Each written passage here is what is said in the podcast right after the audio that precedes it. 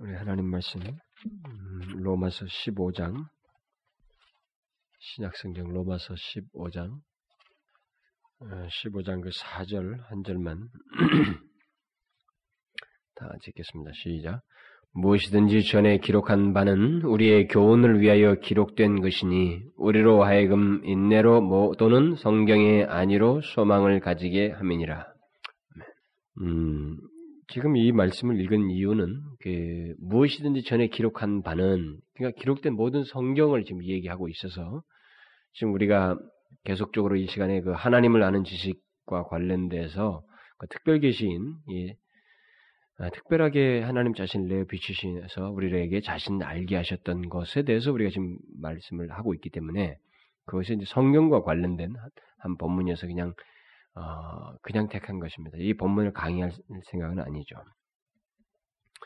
제가 지난번에 이 전 시간에 하나님께서 자신을 우리에게 알게 하시는 특별한 방식이 있다고 하는 사실을, 자신을 우리에게 알게 하시기 위해서 그냥 보편적으로 자연을 쫙 펼쳐서서 이 자연을 보고, 그리고 우리 가운데 심겨놓은 그 신의식이라든가 이런 것들을 가지고 하나님 자신을 알게 하는 그런 보편적이고 다소 이렇게 희미한 방식이 아니라 직접 인간의 역사와 한 개인의 삶 속에 들어오셔서 그에게 하나님 자신 내어 보이시고 자신이 어떠하신 분이신지를 알게 하셔서, 그렇게 함으로 인해서 우리와 관계를 갖는, 하나님 자신을 알게 하시는 이런 특별한 방법이 있다고 하는, 그것이 결국 특별 계시라고 하는 것을 여러분들에게 말씀을 드렸어요. 그래서 여러 가지, 이 특별 계시는 여러 가지 방식으로서 자신을 우리에게 나타내시는, 특별하게 나타내시는 그것을 통칭적으로 말하는 것이다, 그랬습니다.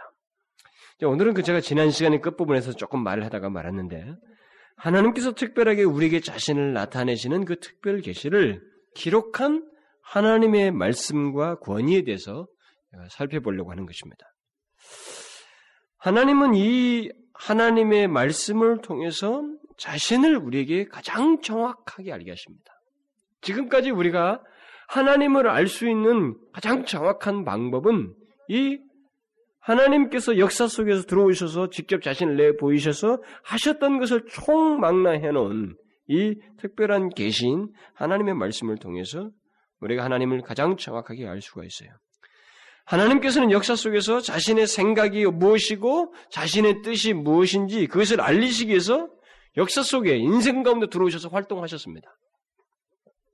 그것을 다 기록한 것이 이 하나님의 말씀이죠. 그렇기 때문에 그런 식으로서 우리에게 나타내신 이 하나님의 계시인 이 하나님의 말씀은 우리의 삶에 있어서 절대적인 권위를 갖습니다. 그러니까 우리가 이 세상에 살면서 권위 문제에 부딪힐 때가 있습니다. 자, 권위라는 것은 여러분들이 생각하는 어떤 기관을 생각하고 제도를 생각하기 쉽지만은, 그게 아니라 내가 이거냐 저거냐라고 결정해야 할 순간이 다 옵니다. 무엇이든지. 그리고 이것에 순종해야 되나 저것에 순종해야 되나, 이렇게 할까 저렇게 할까만은, 그런 것일 때 그것을 제시하는 근거, 그 권위가 있습니다. 그것이 그 최대의 권위가 무엇이냐는 거예요. 우리 인생에 살면서. 응? 이 세상에서 가장 권위를 두어야 하는 것, 가장 우리가 크게 권위를 두어야 되는, 우선적인 권위를 두어야 되는 게 무엇이냐는 것입니다. 어떤 권위에 우리는 자신을 순종시켜야 하는가, 이 문제가 우리에게 부딪히는 거죠. 인생을 살면서 우리는, 우리가 사는 삶의 환경을 보면, 학교에 가면 선생의 권위가 있고 무슨 또 권위가 있어요. 우리가 이 국가에 사는 한, 이 국가에 정부의 권위가 있습니다. 심지어 통치자의 권위가 있죠. 가정에 가면 부모의 권위가 있습니다. 오늘날도 국왕제도가 있으면 그 국왕이 또 이게 큰 권위를 가지고 나라를 통솔하고 있습니다. 심지어 그 모슬림 같은 나라에서는 또 굉장하죠. 그리고 또 국왕이 있는 그런 나라는 더 합니다. 이런 여러 가지 권위가 우리가 사는 삶의 환경 속에 다 있습니다. 그리고 내가 어떤 행동을 결정하는데도 그 행동 결정에 어떤 룰을, 이 규칙을 제시하는 이 법이 있습니다. 이 법들 중에 권위를 가지고 있어요. 사회 제도 속에. 이런 것이 있을 때 우리에게 가장 결정적인 권위는 무엇이냐라는 거예요. 무엇을 판단하고 결정하는데 가장 결정적인 권위는 무엇이냐는 거죠. 예수님은 이 땅에 사시면서 자신이 한 가지 우리에게 답을 제시하셔요. 나중에, 이제 그걸 제가 또 구체적으로 얘기하겠습니다만은. 사시면서 자신이 하나님의 아들이시고 실제 하나님 자신이 삼위의 한 위이심에도 불구하고 자신을 순종시킨 최고의 권위로서 자신을 어떤 것에 최고의 권위를 두고 거기 순종하느냐면 바로 하나님께서 하시는 말씀이에요. 거기에 자신을 순종시키십니다. 바로 하나님 아버지의 뜻에 자신을 순종시키세요. 그래서 주님께서 요한복음에 보면 자신을 하나님 뜻에 순종시킨다는 말을 굉장히 반복하셔요. 너희는 내가 스스로 아무것도 하지 아니하고 오직 아버지께서 가르치신 대로 이런 것을 말하는 줄을 알리라. 내가 항상 그의 기뻐하시는 일을 행한다. 이런 말씀을 하셔요. 그러니까 예수님께서 항상 자기가 그 공생의 기간 동안에 무엇을 행동하고 판단하실 때, 움직이실 때, 심지어 육신의 부모가 있지만 부모를 잠깐 제껴놓고라도 그가 성전에서 12살 때도 거기 있었던 것은 이런 것들이 다 무엇의 근거에서 그가 어떤 것의 권위에 따라서 이렇게 순종하고 행동했느냐라고 했을 때 그게 바로 하나님 아버지의 뜻이에요. 심지어 예수님께서 공생의 때도 성전에서 장사하는 자들의 돈깨를 다 뒤엎을 때도 거기에는 이 성전 안에는 최대 권위자가 있습니다. 대제사장과 서기관들과 장로들이 있습니다. 그렇지만 그들의 권세를 의식하지 않고 그들의 권위를 의지하자고 하나님은 그 행동을 하세요. 그때 이들이 물어봤어요. 무슨 권세로 이런 일을 하며 누가 이런 일할 권세를 주었느냐라고 물었어요. 그때 예수님은 자신의 권세가 하나님께로부터 온 권세라고 분명히 밝힙니다. 또 죽으시기 전에도 겟세마네에 돌아가실 때도 내 원대로 하지 마옵시고 아버지의 원대로 하옵소서라고 그래요. 예수님께서 최고의 권위는 대제사장이나 서기관이 아니라 하나님 아버지의 말씀이요 뜻이었습니다. 예수님은 하나님 아버지의 권위에 절대적으로 순종하셨어요.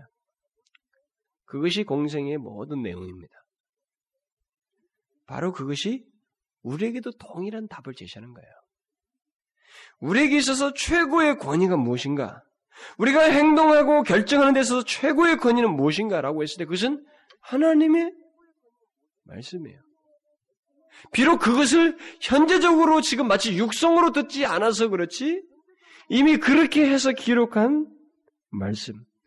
근데 그것을 이제 성령께서 마치 현재 그때 하셨던 것처럼 우리에게 깨닫게 하시고 말씀하시는 현재적으로 말씀하시는 성령에 의한 역사, 이 말씀.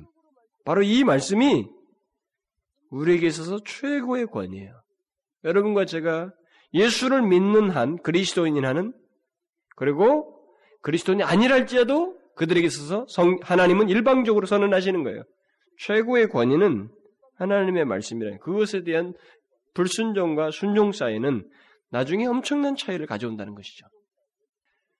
결국 하나님의 말씀에 최고의 권위를 두는 이 문제 때문에 교회 역사를 보게 되면 우리 그리스도인들은 인간의 권위보다 거기에 성경의 권위를 하나님의 말씀에 더 권위를 둠으로 인해서 많은 공격을 겪습니다. 많은 환난을 받아요. 많은 핍박을 받습니다. 그리스도인들은 인간의 권위에 반항하고 인간들이 가지고 있는 대중적인 여론이나 그들이 가지고 있는 사회적인 통념적인 그것을 부셔요. 그것에 역류하는 어떤 다른 권위에 의해서 행동하는 게 그들에게 있습니다. 그게 바로 하나님의 말씀. 하나님의 말씀 따라서 인간적인 권위라든가 대중적인 여론에 의해서 우리에게 푸시를 하는 이런 것들에 대해서 우리는 따르지 아니하고 하나님의 말씀에 따라서 행하고 순종함으로 인해서 이 세대로부터 냉대를 받아요. 핍박을 받습니다.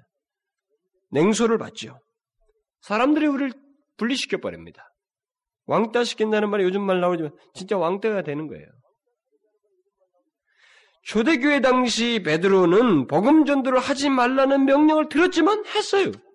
그 권위보다도 하나님의 말씀, 거기서 더 권위를 두고 그것에 순종함으로 인해서 그들은 옥에 갇혀야만 했습니다. 초대교회 당시 그리스도인들은 유대에서뿐만 아니라 로마 제국이 또 요구하는 것이 있습니다. 로마 제국은 당대 진짜 황제의 말은 신의 말이었어요. 그런데 그 신의 말을 거부하는 거죠. 황제 숭배라든가 여러 가지 요구당대에 있다고 이런 것들을 거부했어요. 도대체 인간이 사는 사회 속에서 가장 최대의 권위를 부여해야 할 황제의 권위를 그리스도인들은 거부했습니다. 그런 면에서 수많은 박해를 받죠. 왜 그들이 로마 제국과 황제의 권위를 거부하고 거기서 거부하는 그런 행동을 했는가? 그것은 그 황제보다도 더 높은 권위가 있는 바로 하나님 자신의 말씀을 알고 있었기 때문에 그래요. 황제야 잠시 있다가 없어지는 존재이지만 영존하시는 영원히 스스로 계시는 하나님의 권위, 그로부터 나온 말씀에 더 권위가 있고 거기에 우선해야만 하기 때문에 그들은 그것을 어떤 고통이 있어도 핍박을 받아도 그걸 감내하면서 거부하면서 하나님 말씀에 순종했어요. 여러분들이 교회 역사를 가만히 보면 그처럼 하나님의 말씀에 최고의 권위를 두고 삶을 살려고 했던 그리스도인들을 핍박하고 죽게 했던 역사가 바로 우리 지난날의 교회 역사예요. 순교의 역사예요. 피해 역사입니다. 이것을 여러분 잘 알아야 됩니다. 이 성경에 대해서 우리가 권위를 두지 않는 것 때문에 우리는 많은 신앙생활에서 나태함이라든가 조금 이율배반적인 태도라든가 하나님에 대한 신앙의 배반심 같은 모습, 이런 일들이 우리 가운데 생기는 거예요. 이게 흔한 만큼, 눈에 많이 띄는 것만큼 이것의 희소성 가치를 몰라요. 이게 바로 하나님의 말씀이요, 그것이 내 모든 삶의 행동 결정에 최대 권위로 두어야 된다는 것을 별로 그렇게 안 합니다. 그러나 여러분 역사를 보십시오. 하나님의 신실한 백성은 이것을 최대의 권위를 두고 여기에 순종하는 것 때문에 이 하나님이 이 땅에 자신을 계시하셔서 주의 뜻이 무엇이고 하나님이 원하시는지 무엇인가를 알리신 이 뜻에 따라서, 계시에 따라서 거기에 권위를 두고 순종하는 것 때문에 심지어 죽기까지 했어요. 이런 걸 보게 되면 오늘날 그리스도인들은 이 세상이 보편적으로 요구하는 것들을 결국 그들은 다른 기준을 가지고 다른 권위를 가지고 있기 때문에 바로 하나님 말씀이죠. 그 권위에 따라 그런 것들을 거부함으로 인해서 손해라든가 불이익을 불가피하게 받게 되어 있습니다. 왜? 이 세상에 보통 사람들이 가지고 있는 그들을 지배하는 권위가 있습니다. 근데 그것을 따르지 않고 그보다 더 하위 권위를 따르거든요. 높은 권위를. 하나님의 권위예요. 그런데 이게 여기하고 섞이지가 않는 거, 맞지가 않는 거예요. 둘 사이가. 그래서 교회 역사를 보게 되면 다 불이익을 당했어요. 손해를 받았습니다. 왕따를 당했죠. 오늘날 그리스도인들이 이 세상의 방식을 따라서 하지 않는 것은 그들의 행동과 삶을 결정하는 더 높은 권위인 바로 그것이 하나님의 말씀이 그들에게 있기 때문에 그래요. 이게 그리스도인에게 피할 수 없는 일이에요. 그래서 그리스도인들이 이 세상에서 인기가 없는 것은 바로 그런 다른 권위에 따라서 삶을 살고 행동을 하기 때문에 인기가 없어요. 이 세상에서 인기를 얻으려고 하는 것 자체가 그리스도인은 조금은 넌센스입니다. 이 사람 저 사람의 예수를 알지 못하는 자들에게 똑같이 인기를 얻어가면서 산다고 하는 것은 내가 지금 들어온 권위가 있는데 내 속에 심기운 다른 권위가 있는데 이 권위를 제껴버린 것이거든요. 나의 의도적인 행동이에요. 거기와 같이 합한다고 하는 것 자체가 우리는 결국 의도적으로 하나님의 권위를 거부함으로 인해서 하나님을 등지는 별도의 행동을 우리가 하는 것이 되는 거예요. 그리스도인들은 하나님의 권위 아래 거하면서 어떤 희생을 치르고라도 하나님의 계신 이 말씀에 순종하려고 하는 그것을 피할 수 없이 다 가져요. 왜냐하면 그들에게 더 권위 있는 하나님의 계시가 이렇게 들어와 있기 때문에 그것의 지배를 받고 그 아래에 거하기 때문에 그들은 불가피하게 이 세상으로부터 희생을 일종의 대가를 지불하는 일을 해요. 하나님의 진리를 정확히 아는 특권은 잘 들으십시오. 하나님의 진리를 정확하게 아는 특권은 동시에 그 정확하게 아는 특권을 정확하게 순종하는 책임을 수반해요. 이걸 잘 알아야 됩니다. 저는 오늘날 예수를 믿는 사람들 중에 상당수가 하나님의 말씀을 정확하게 알고 싶다고 하는 열망을 많이 가지고 있는 거 봐요. 그리고 그것을 추종하고 따릅니다. 굉장히 사모해요. 이동도 해요. 그럼에도 불구하고 자기가 듣고 배우는 정확한 하나님의 진리, 이 권위는 최고의 권위인 하나님의 말씀을 아는 특권에 걸맞는 책임, 순종하는 책임에 대해서 아주 게을러요. 빠져 있습니다. 그것은 피할 수 없어요. 그 과정에서 우리는 손해를 봅니다. 따돌림 당하고 냉대를 받게 돼 있어요. 이것을 우리가 잘 기억해야 됩니다. 우리는 진실로 하나님의 계시, 여기에 최고의 권위를 두고 거기에 순종하려 할 때 우리는 피할 수 없어요. 그것에 따라서 삶의 방식을 가지고 살아가게 될 때 우리는 정말로 피할 수 없는 희생을 당하게 돼 있어요. 이걸 기피한다면 그리스도인이 아닙니다. 무릇 경건하게 살고자 하는 자는 핍박을 받게 돼 있어요. 기독교는 하나님의 진리를 알고 그것을 생각 속에 음미하면서 이렇게 안전의자에 앉아있는 게 아닙니다. 기독교는 하나님의 그 진리가 나로 하여금 가만히 있지 못하게 하는 생동력을 가져서 그로 하여금 삶으로 구체적으로 행하는 책임감 있는 삶을 사는 그 다음의 걸음으로 나가게 돼 있어요. 하나님의 말씀이란 그런 탁월한 성격을 가지고 있습니다. 꿈틀거려요. 내 영혼을 뒤흔들어 놓습니다.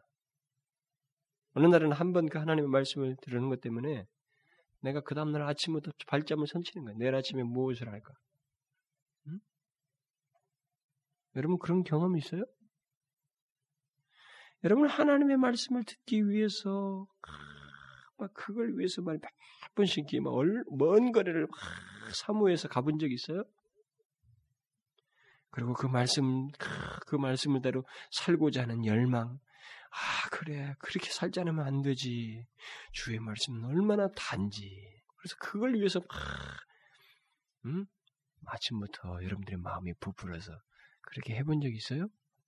그런 체험이 있습니까? 새로운 권위가 내게 들어와서 그 권위에 압도되어서 내가 그렇게 살고 싶고 그것을 사모함과 동시에 그렇게 살고 싶은 마음이 내 가운데서 일어나는 것을 경험해 본 적 있어요? 여러분들은 그것을 알아야 됩니다. 하나님의 말씀에 이 새로운 권위는 우리 가운데 무슨 권위를 부린다라는 말이 있는 것처럼 우리 가운데 와서 어떤 이렇게 의미 없이 우리 가운데 지배하는 그런 성격을 가지고 있지 않습니다. 이것은 우리로 하여금 묘한 일을 하게 해요. 그 새로 들어온 권위 때문에 내 영혼이 뒤흔들립니다. 움직이게 해요. 하나님을 향해 열망하게 합니다. 살아계신 하나님을 향한 진실함이 쏟아져 나오는 어떤 행동을 유발시켜요. 그런데 그것이 없다. 그것을 억제하고 그것을 기피하고 예수를 믿고 그 자기가 알고 있는 그 권위, 하나님의 말씀, 새로운 계시 이것을 우리가 인위적으로 제낀다는 것은 상당히 노력하는 거예요. 정말 그 사람은 대단히 하나님을 향해서 적대적인 노력을 의도적으로 하고 있는 것입니다. 이것을 여러분 기억해야 돼요. 저는 어린 시절을 그걸 기억합니다. 하나님 말씀을 들으려고 주일을 얼마나 기다렸던지요. 그걸 막 뛰어가가지고 예배를 드리고 돌아갈 때 그것을 인하여서 한 주간을 크게 기쁘게 살았던 그 시절을 기억해요. 새로운 권위가 나를 지배했을 때 내게 생겨난 그 변화를 잊을 수가 없습니다. 그런데 그 변화를 아주 가당치 않게 생각하는 거예요, 사람들이.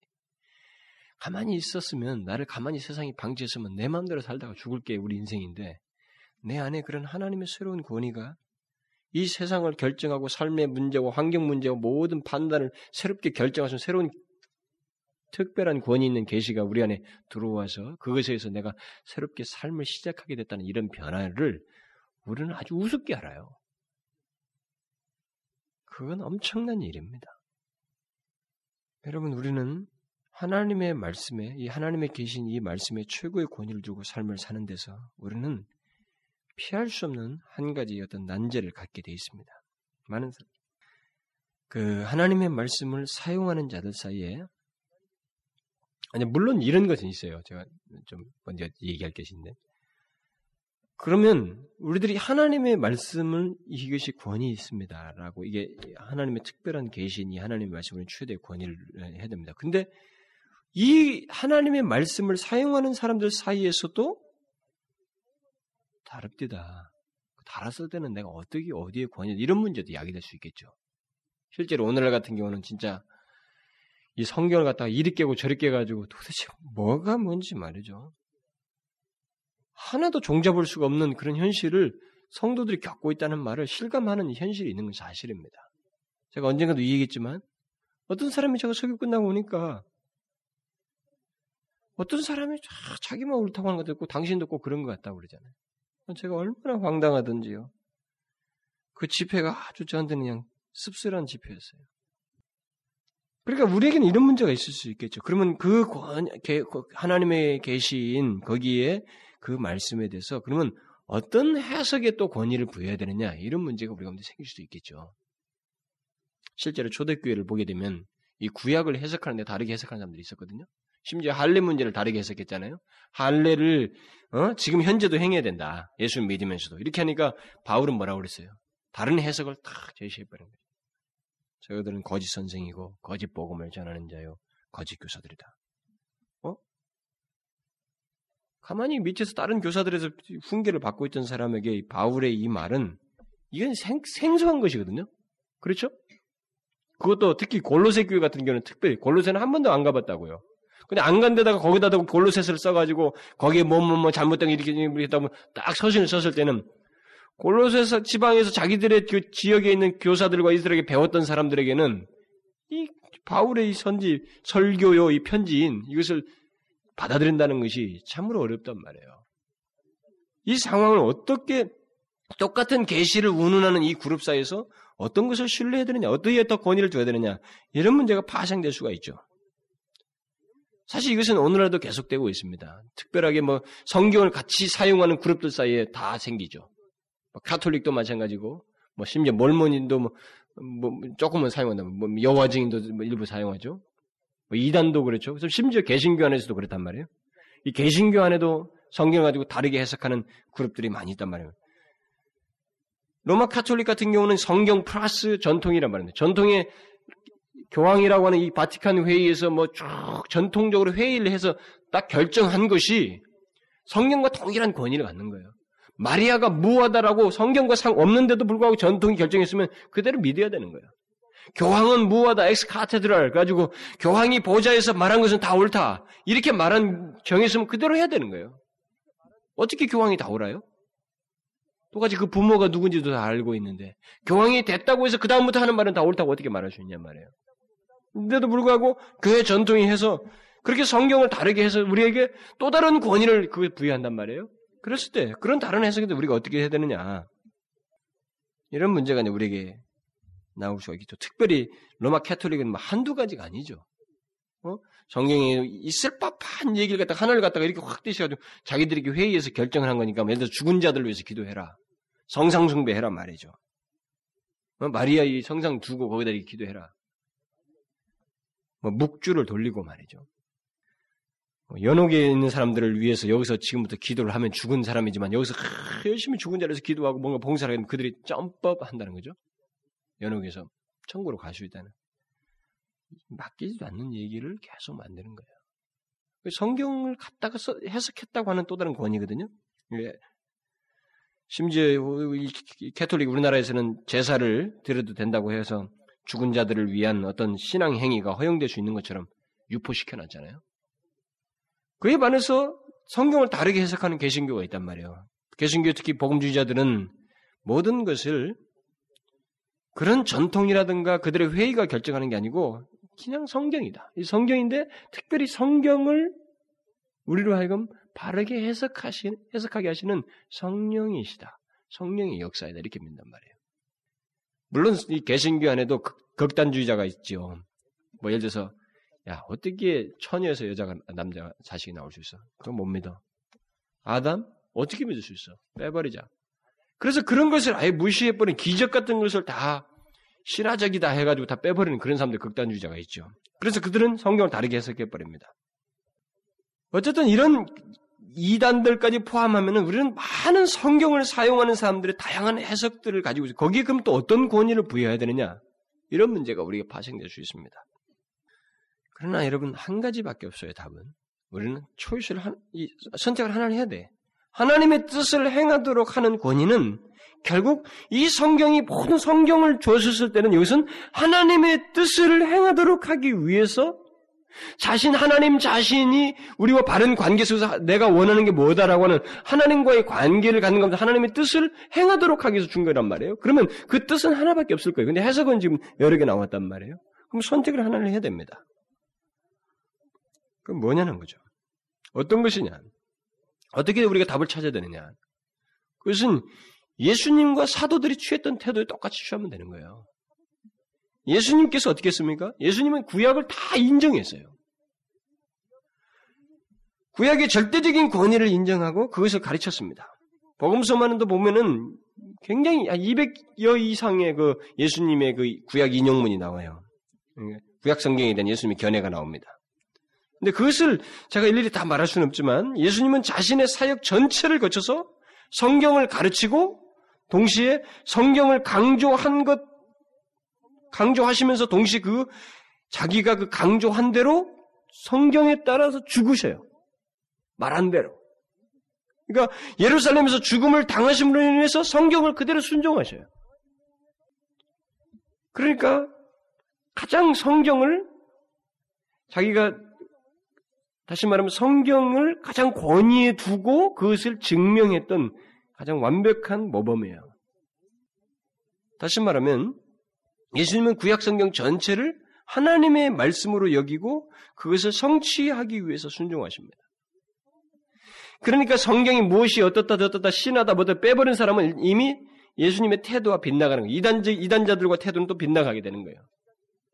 그리고 이 성경에 추가시켜서 다른 것들을 하는 그런 사람들, 권위를 두는 그런 사람들과 예수님의 태도와는 다르게 되는 겁니다. 사도들도 똑같은 태도를 취했죠. 오늘 본문을 읽은 것도 똑같은 거 아닙니까? 바울이 무엇이든지 전에 기록한 바는, 이전에 기록한 모든 기록들, 구약을 포함해서 말하겠죠. 그것은 우리의 교훈을 위해서 기록된 것이다. 그렇게 말을 하고 있어요. 또 사도행전이나 히브리서에 보면 구약성경 구절들이 굉장히 많이 나옵니다. 그런데 그 구약성경의 구절들은 하나님 자신의 발언인 것처럼 자꾸 성경이 묘사해요. 성경을 갖다 인용하고 있는데 이게 하나님이 말씀하신 것처럼 자꾸 표현해요. 여러분 그거 제가 일일이 다 제임스 몽고메리 보니까 그 사람이 많이 인용을 해놨더라고요. 제가 일러보는데 다 말해줄 수는 있겠지만 제가 찾을 시간은 없고 이미 찾아놓은 사람 걸 인용할 수는 있겠는데 그냥 여러분들이 찾아 읽어보시면 알아요. 성경을 인용하는데 하나님께서 말씀하셨다라고 하는 식으로 하나님께서 이르시기를 말씀하시기를 사도들은 자꾸 구약을 인용하는데 성령이 이르시되 이렇게 말하는 거예요. 구약을 갖다 인용하는데 성령이 이르시되 성령이 바로에게 이르시되 또 성경이 미리 알고 아브라함에게 복음을 전하되 이렇게 그러니까 하나님의 말씀을 결국 하나님의 이 성경을 갖다 쓰는 것을 갖다가 하나님의 말씀으로 일치시켜서 계속 이들이 인용하는 겁니다.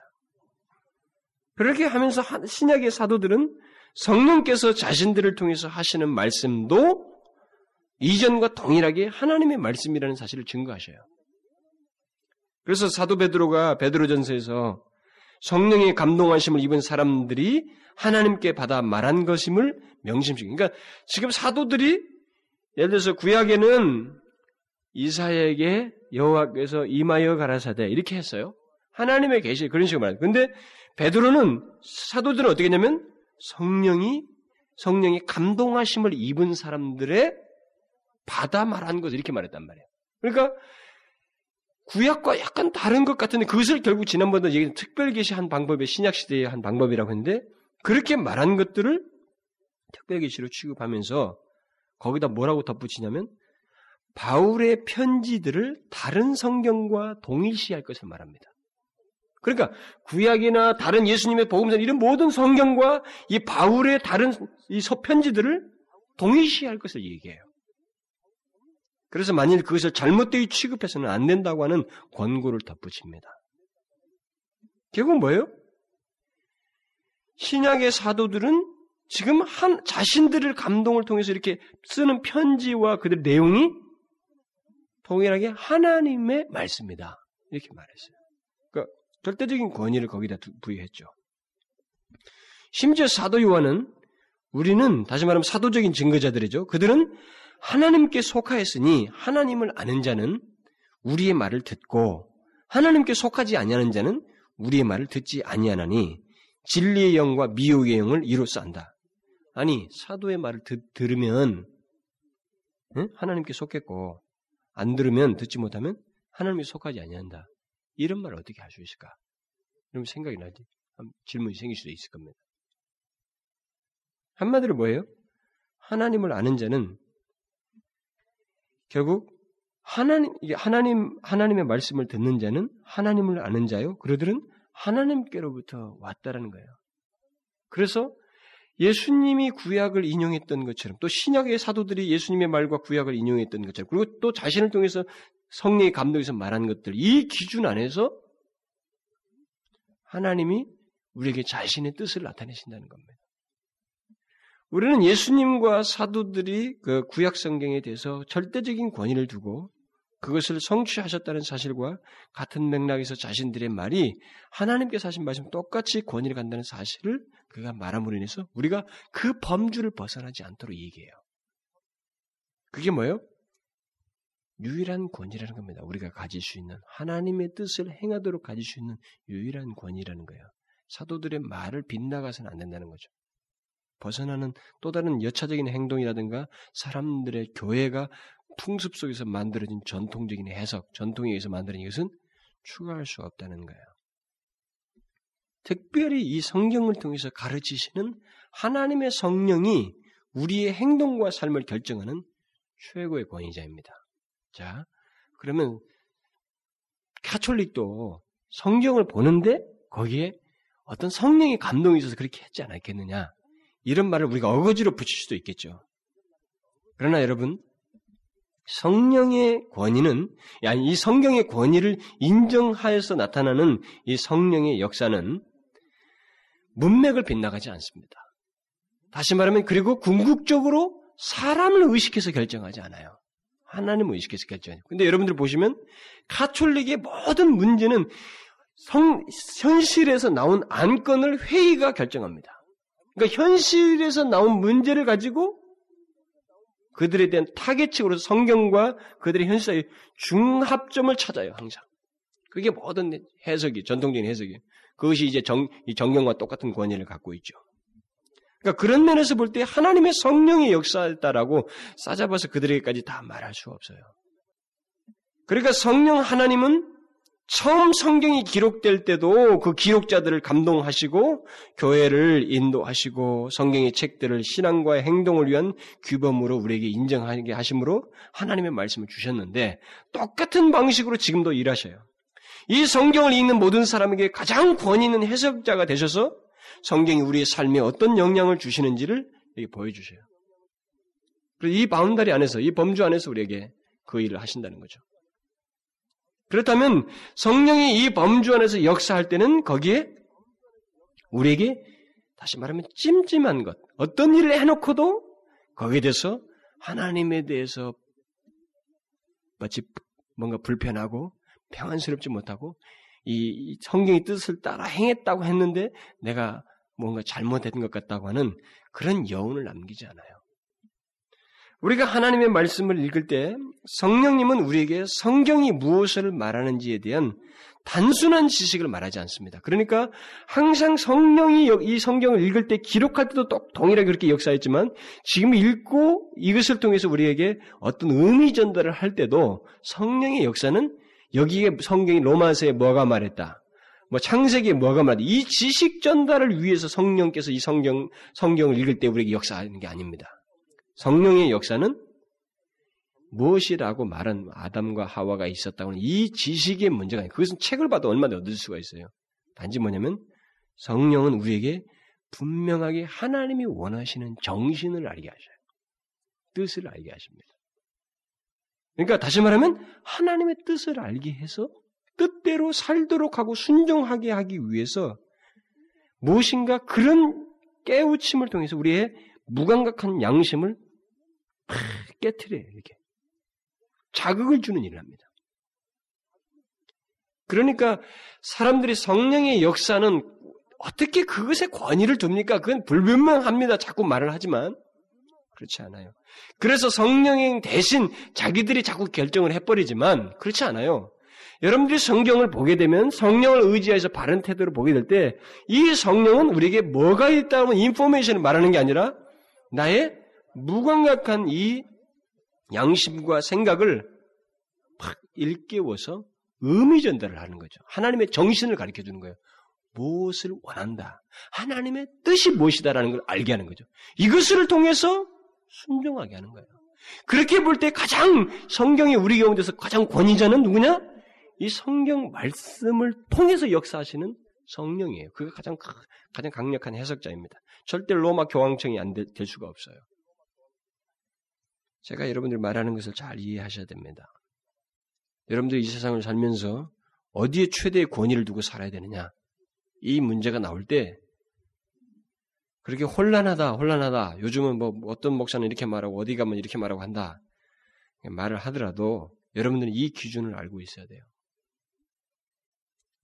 그것에 따라서 우리는 그 말씀에 따라서 최대의 권위가 있는 줄 알고 순종을 해야 됩니다. 제가 여러분들에게 그 성령의 역사가 어떻게 눈에 뛰어나는 역사가 아닌데 그것이 어떻게 최고의 권위냐라는 것에서 의문을 갖는 사람이 있을지 모르겠는데 성령의 역사를 믿으십시오. 여러분들이 성경을 읽을 때 성령님은 우리 가운데 지식 전달을 위한 자가 아닙니다. 하나님의 뜻을 우리에게 밝히시는 분이에요. 그렇기 때문에 그것에 대해서 우리가 성경을 읽을 때 무감각한 이런 게 우리의 생각이라든가 양심을 파장을 일으켜서 하나님의 뜻이 무엇인지를 깨닫게 하고 보게 하고 그에 대한 순종하게 하셔요. 그래서 거기에 우리는 그렇게 하시는 성령이 이 말씀을 통해서 그렇게 하시는 성령의 해석에 우리는 1차적 권위를 둬야죠. 어떤 사람은 또 성령의 역사도 아닌데 뭔가 짜릿하게 뭐가 있었어요. 생각이 뭔가 탁 떠올랐습니다. 그렇다고 무조건 또 싸잡아서 성령의 역사라고 하는 또 신비주의자들이 있죠. 이런 것도 있긴 있는데 그런 것까지 다 그냥 쫓아가면서 설명해 주려면 머리가 아프죠. 이 세상이 혼미의 영이 있기 때문에 주님이 오시기 전까지 뭐 1세기 당시에도 요한 1세기 그런 얘기를 했지만 혼미의 영이 이 교회를 뒤흔들고 있기 때문에 그 뒤쫓아가서 설명하기는 만만치가 않아요. 그리고 혼미의 영이 뭐 설교 말씀을 듣는 사람들에게 있는 게 아니라 가르친 사람들에게 있기 때문에 1세기 당시도 바울 당시도 거짓 교사들이 있었잖아요. 그런 것처럼 가르친 사람이 있기 때문에 정말로 종잡을 수 없는 건 사실입니다. 그러나 여러분들은 정확한 성령 하나님의 이 하나님의 말씀을 통한 감동과 깨우침, 확신을 여러분들이 좀 알아야 돼요. 그것에 최대 권위를 둬야 돼요. 최소한 나는 여기서 어떤 특별한 깨우침이 없었어요. 라고 할 때도 이 본문이 말하고자 하는 성경을 읽었을 때 이 본문이 말하고자 하는 하나님의 의중이라도 여러분들이 깨닫게 됐을 때는 그것은 권위예요. 최대 권위입니다. 여러분들이 어떤 행동 결정에 있어서 최대 권위가 되게 돼 있어요. 되어야만 하고. 그래서 성령께서는 이 하나님의 말씀을 통해서 우리에게 살아계신 살아있는 말씀인 그리스도 그리고 이 기록된 말씀 이것을 우리로 하여금 동시에 깨닫게로 하는 거예요. 다시 말하면 여러분 이 성경을 보게 되면 성령께서 하시는 역사 중에 최고로 그 궁극적인 역사가 뭐냐면 성경을 통해서 예수 그리스도를 우리로 하여금 깨닫게 하는 일을 해요. 1차적으로. 그러니까 예수 그리스도께서 우리가 요한복음에서도 그걸 말씀이라고 하잖아요. 정말 살아계신 말씀이라고 하는 그 예수 그리스도를 깨닫게 하는 그가 이 땅에서 어떻게 하나님을 우리에게 전달하였는지 그와 동일한 어떤 그 하나님의 예수님의 정서, 예수님의 태도 이런 것들을 성령께서 궁극적으로 답으로 인도하셔요. 그러니까 문자적인 답이 아니라 사실상 정신을 우리에게 깨닫게 하시는데 그것의 가장 모범으로 누굴 제시하냐면 성령께서 예수 그리스도를 자꾸 제시하는 거예요. 그러니까 우리는 좋습니다. 이 문자가 추상적이에요. 어떻게 삶으로 현실적으로 적용할 수 있을까요? 나는 도대체 모르겠습니다. 라고 했을 때 성령님이 이 본문을 통해서 자꾸 어디로 가냐면 예를 들어서 구약의 말이랄지라도 교만의 문제가 나왔다고 칩시다. 어떤 문제가 나올지라도 이것을 어디다 실제적인 모범으로 제시하냐면 예수 그리스도의 겸손의 모습으로 보여줘버린 거예요. 그 본문을 통해서. 그러면 내가 지금 교만 문제 가지고 여기서 난 이게 좀 다소 추상적이다. 교만을 어떻게 하란 말이야. 그랬는데 예수 그리스도를 생각나게 하시는 거죠. 예수 그리스도가 얼마든 교만할 수 있었어요. 많은 사람들이 이적을 행하니까 막 따랐습니다. 그런데 자신을 감추셔요. 그래서 그가 겸손의 극치를 보이시되 죽기까지 복종하시면서 그 겸손함을 드러내셔요. 그것을 통해서 우리가 말하는 추상적이에요 라는 말을 싹 들어가게 만들어버린 거예요. 현실 속에서의 겸손을 예수 그리스도의 모범을 통해서 알게 하시는 겁니다. 그렇게 해서 우리로 하여금 순종하도록 하셔요. 그러니까 성령이 최고의 이 성경을 통해서 역사하신 성령의 역사가 최고의 권위자라는 말은 그게 절대 추상적인 게 아니고 실제적인 역사예요. 우리가 경험할 수 있는 실제적인 역사입니다. 그러면 이 최고의 권위인 하나님의 말씀을 또 우리가 구체적으로 어떻게 따르는 문제가 또 나올 때 이제 여러분들이 이 문자적으로 자꾸 이해하는 것에 대해서 바리새적인 태도가 여러분들 가운데 생길 수 있습니다. 왜냐하면 바리새인들이 하나님의 말씀을 문자적으로 순종하려고 하는 어리석음을 범했기 때문에 그런 일이 있게 되는데 여러분들은 어느 순간에서라도 성경을 갖다가 뭐 하지 말라라고 해라라고 하는 그 단어 자체를 실제로 옮겨서 행동을 했다고 해서 여러분 자신을 위로하는 일을 해서는 안 됩니다. 그것은 성령께서 해석하신 해석이 아니에요. 다시 말하면 많은 그리스도인들이 자기 위안으로 뭘 삼냐면 이렇게 하래. 복음을 전하래. 전파하라. 전파하는 행동. 그리고 뭐뭐뭐 하지 말라. 그래서 하지 말라고 한 그 문자에 대해서 그대로 행동을 옮겼던 것으로 상당히 만족을 하고 거기서 멈춥니다.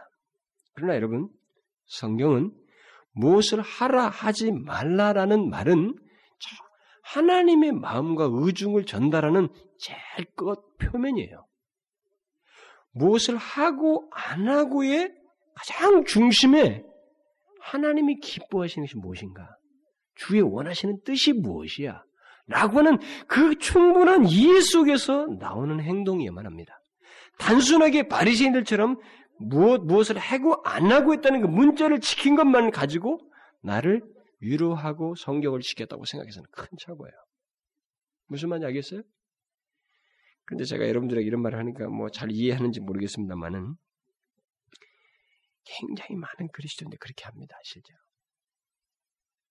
교회에서 오랜 생활을 지나신 분들은 많은 사람이 그렇게 해요. 그것을 상당히 위로를 삼습니다. 사실 근데 위로가 되거든요. 이게 하고 안 한 것이 내게 최소한의 것이 있다는 것이 나를 대단히 위로하게 만듭니다. 그런데 여러분, 그것은요, 쓰레기가 될 수 있어요. 바리새인들 쓰레기 취급했던 것처럼, 바리새인의 행동과 태도를 하나님께서 예수님께서 쓰레기 취급했던 것처럼, 화 있을진저라고 말했던 것처럼, 불타 없어질 내용밖에 안 되는 수 있어요, 얼마든지. 무슨 말이에요? 그것은 마지막 표현이에요. 뭘 하고 안 하고는 내가 하나님이 이 계시를 통해서 뭘 원하시는지 하나님의 뜻을 가장 존중히 여기고 하나님이 기뻐하시는 걸 추구하려고 하고 하나님의 의중을 따르려는 중심 속에서 나온 아주 자연스러운 행동의 결과로서 나왔다는 것이지 그런 것을 다 무시한 채 몸을 했다 안 했다 이것만 가지고 내 자신을 위로해서는 안 되는 것입니다. 하나님의 권위인 이 하나님의 말씀을 또 구체적으로 적용하는 데서 그런 위험을 우리가 좀 조심해야 돼요. 또 한 가지 우리가 기억해야 될 것은 하나님의 말씀은 예수를 믿는 사람인 한 그리고 하나님의 말씀을 조금 알고 들은 사람인 한 그 사람은 예외가 없이 그의 양심이 하나님의 말씀에 지배를 받게 되어 있습니다. 여러분과 제가 예수를 믿기 이전에는 우리의 양심이 하나님의 말씀에 절대 지배 안 받았어요. 우리는 도덕적이었습니다. 사회 통념적이었고, 그리고 남의 이목을 의식하는 정도에서 양심을 그래도 이렇게 조절을 하면서 작용이 있어요. 아주 본성적으로 도덕적인 그 양심이니까 도덕성 안에서 움직입니다. 이렇게. 그런데 도덕을 넘어서서 하나님의 의도에 따라서 이 양심이 반응하게 됩니다. 다시 말하면 하나님의 말씀이 우리 양심을 지배해요. 그리스도인은. 그래서 옛날 같으면 뭐 조금이라도 도덕적으로 아이 오라 틀려 선하고 착하고 뭐 악하고 이 정도에서 멈췄는데 이건 하나님의 말씀이야. 이 하나님의 말씀인 것에 따라서 내 양심이 두근두근 발동을 하는 거야 이렇게. 이걸 여러분들이 그리스도인들에게 있어서 이 작용을 또 소홀히 해서는 안 됩니다. 그리스도인들은 뭐 어떻게 합니까? 이런 말을 자꾸 하는데 사실 이런 것들이 다 있는데 그걸 굳이 지적을 안 해줘서 그래요. 하나님이 자신의 뜻을 나타내셔서 우리에게 행하게 하시는 그 권위에 따라 순종하게 하시기 위해서 우리에게 쓰시는 방편들이 성령의 역사뿐만 아니라 이런 양심이라는 기능을 통해서도 역사하시는 거예요. 우리 양심이 하나님의 말씀이 들어와서 그것에 의해서 기준자가 돼가지고 이제는 그 말씀에 따라서 양심이 민감하게 움직여요. 우리한테. 그리스도인들에게. 그러니까 그것을 따라서 우리는 순종을 해야 됩니다. 그래서 종교개혁자 마틴 루터가 독일 그 보름수의 법정에서 자신의 견해를 철회하라는 이 요구에 대해서 그는 다음과 같이 말했어요. 나의 양심은 하나님의 말씀에 사로잡혀 있다. 양심에 거역하는 것은 옳지도 않고 안전하지도 않다. 그랬어요. 응? 루터는 자신의 양심을 지배하는 하나님의 말씀에 자신의 판단과 행동에 최고의 권위를 부여하고 거기에 사로잡혀 있기 때문에 그것을 거부하는 것은 옳지도 않으며 오히려 안전하지도 않다 그랬어요. 그것만 무슨 말이에요? 아무리 교회의 요구가 그게 교회의 버름스웨이가 일종의 가톨릭에게 영향되어 있는 교회 아니겠어요? 교회의 요구와 정부의 요구와 부부의 요구이든 부모의 요구이든 간에 그런 것을 따르는 데 있어서 하나님의 말씀과 위배되는 것이라면 우리는 그 요구를 따르지 않고 하나님을 섬길 수 있어야 된다는 거죠.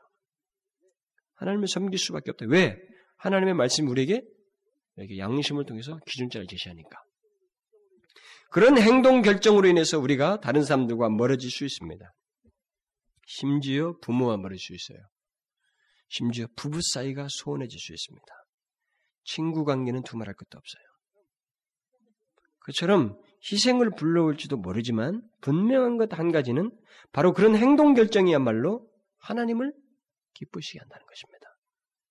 그게 하나님의 말씀에 따라서 내 양심의 그 판별 기능이 나타났을 때 그것을 따라 행했을 때 멀어지고 소원해지는 일이 있긴 하지만 하나님을 기쁘시게 해드리는 일만은 분명하다는 것입니다.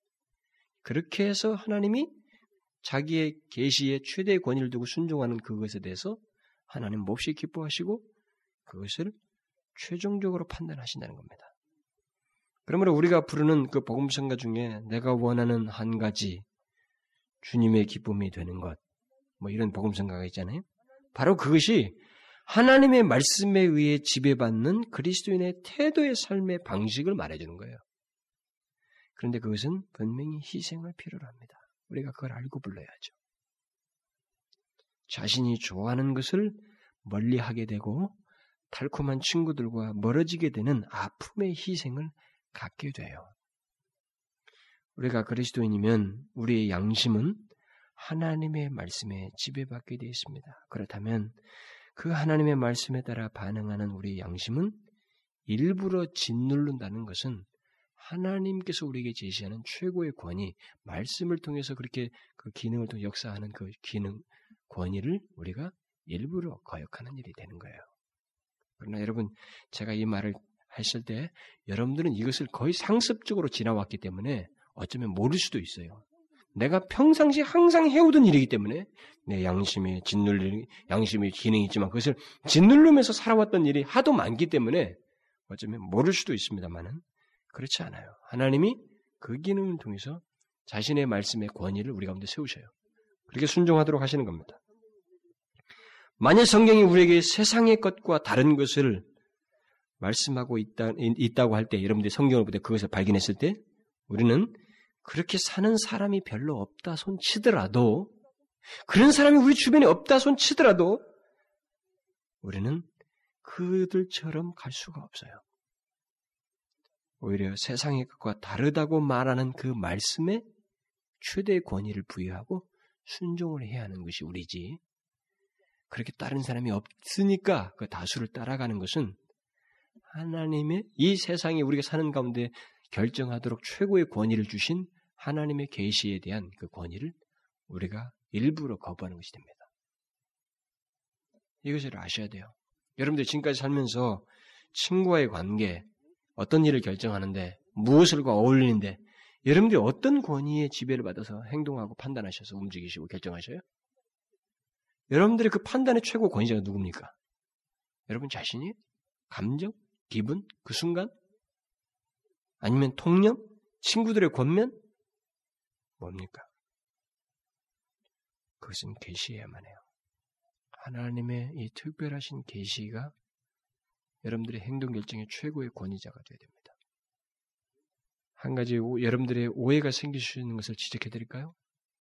저는 예수를 이렇게 전하다가, 특히 젊은이들에게 전하다가 한 가지 생기는 일이 있어요. 예수를 믿으면 내 자유가 뺏긴다 이렇게 생각해요. 뭔가 속박당하고 있다 이렇게 생각합니다. 실제로 적지 않은 그리스도인들 가운데도 그런 사람들이 있어요. 사람들이 예수를 안 믿는 사람은 거의 다 그렇게 생각하고, 예수를 믿으면 속박당할 것이다, 손해볼 것이다 이렇게 다 생각을 하고 있고, 또 그 예수 믿는 사람들 가운데서도 실제로 그런 사람들이 많습니다. 자, 속박과 빼앗기고 자유가 상실된다고 하는 그 자유 개념이 무엇입니까? 그 단어를 잘 써야 돼요. 나는 여러분들 중에도 그런 생각을 머무는 사람이 있을지 모르겠어요. 그래서 굳이 제가 말을 제대로 전달하기 위해서는 참된 자유를 써야 되겠습니다. 정말 말하는 자유, 그 참된 자유가 내 의지대로 하다가 교회라고 하는, 하나님이 뭐라고 하라고 하는 이 영역 밖에서 내 의지대로 하는 것이 정말 참된 자유이냐라는 문제를 한번 우리가 생각을 해봐야 돼요. 사람들은 성경에 대한 그 무조건적인 신뢰와 순종이 우리의 생각과 행동에 어떤 편협한 금지, 뭐 하지 말고, 무슨 잘못된 억제를 가져오겠지 않느냐라고 이렇게 생각을 합니다. 그러나 사실은 말이죠, 그 생각을 먹는 사람은 성경 안에서 제시하는 참된 자유 영역 안에서 요구하는, 뭐 아까 그 사람이 생각하는 하지 말라고 말한다고 하는 이런 내용들을, 그 진술을 모르기 때문에 하는 소리예요. 만일 성경을 절대적으로 그가 신뢰한다면 그는 다른 곳에서는 절대로 발견할 수 없는 자유로운 삶을 이 안에서 발견하게 됩니다. 또 영이 할 수 있다는 사실을 깨닫게 돼요. 왜 그래요? 자, 인생이 성경에서 말하는 요구 밖에서 자유라고 말을 하지만 그 밖에서 얼마나 우리를 불안케 하는 게 많습니까? 자유를 깨뜨리는 요소가 얼마나 많아요. 장래를 모르잖아요. 앞일이 어떻게 될지 모릅니다. 불확실한 게 얼마나 많아요. 의심스러운 게 또 얼마나 많습니까? 절망스러운 게 얼마나 많아요. 내일 일을 모르는 거예요. 직장을 다니면서도 그렇습니다. 내일 죽을지도 몰라요. 차를 타고 가면서 어떻게 일이 일어날지 모릅니다. 모든 게 성경 밖에는 온통 불안, 의심, 절망입니다. 정말 그런 것이 있는 한 자유를 누릴 수 있을까요? 그가 말하는 자유는 그게 자유가 아니에요. 방종이지요. 그 단어를 잘못 쓴 겁니다. 진정한 자유가 뭐예요? 그런 불확실과 의심과 절망으로부터 진짜 그야말로 프리하게 하는 거예요. 자유롭게 하는 거. 근데 그것이 다 어디에 답이 있어요? 하나님의 특별 계시가 다 있습니다. 인간 역사 속에 들어오셔서 내일을 알지 못하고 죽어가는 영혼에게 하나님이 쫙 보이시는 거예요. 봐라. 영원한 생명을 봐라. 너는 지금 이 땅에 살지만 눈 감아도 너 죽지 않아. 절망할 필요가 없다. 너는 멸망치 않아. 의심할 필요 없다. 두려워할 필요가 없어. 너는 지금보다 자유해. 봐라. 그리스도께서 만들어 놓으신 영광스러운 길을 보라. 이렇게 제시하는 거예요. 성경 안에 그 계시가 다 있잖아요. 하나님이 직접 오셔서 예수께서 오셔서 그것을 행하셨잖아요. 영원한 생명을 보이셨잖아요. 그 안에서 자유의 삶이에요. 거기에 자유가 있지요.